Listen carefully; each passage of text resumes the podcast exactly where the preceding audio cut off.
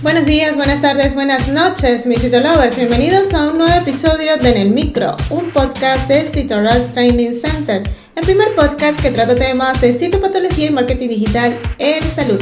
Que les habla el día de hoy, Dai García, certificado de locución 59144. Hoy hablaremos sobre las actinomices en citología cervical o PACTES. Comencemos.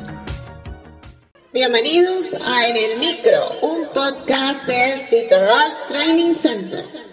Ahora, un momento de publicidad. Este mensaje llega a todos ustedes gracias a nuestro patrocinador Cito Rush Training Center.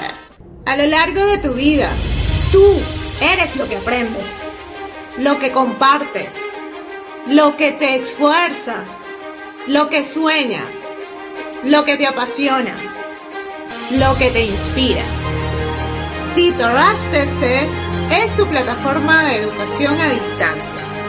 La marca de un citolover de corazón. Sigamos aprendiendo juntos. La actinomyces es una bacteria anaerobia estricta, no esporulada, inmóvil y con forma variable, desde cocoide a basilar o claramente filamentosa con ramificaciones. Se encuentra saprófito en la orofaringe y en el tracto intestinal.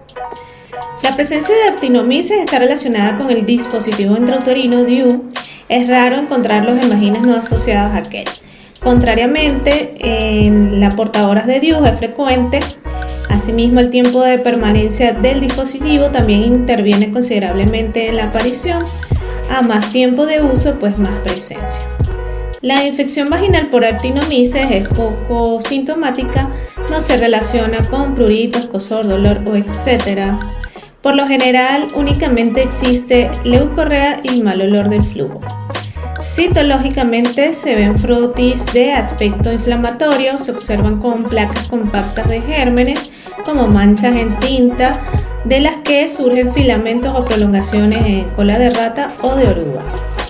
A pesar de la frecuencia de la actinomyces en las portadoras de DIU, no son frecuentes las complicaciones de accesos y supuraciones característicos en los tejidos debido a la infección por esta bacteria. Es conveniente tratar siempre la infección y no se precisa pues tratar a la pareja.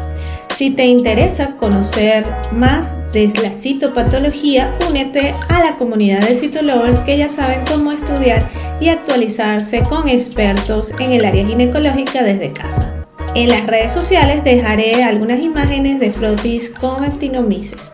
Y si te gustó en el micro, la mejor manera de apoyarnos es que compartas este podcast con tus amigos. Puedes escucharnos en cualquiera de las plataformas digitales disponibles como Spotify, iTunes o Google Podcast, o bien en nuestra página web citorushtc.com.